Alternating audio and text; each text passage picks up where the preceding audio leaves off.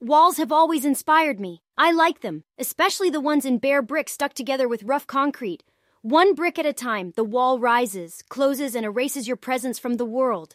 For a few minutes before the concrete dries, you could still tear down the wall and free yourself, and that's what the chains and the gag are for to keep you quiet in here, immobilized, silent, and naked like these bricks.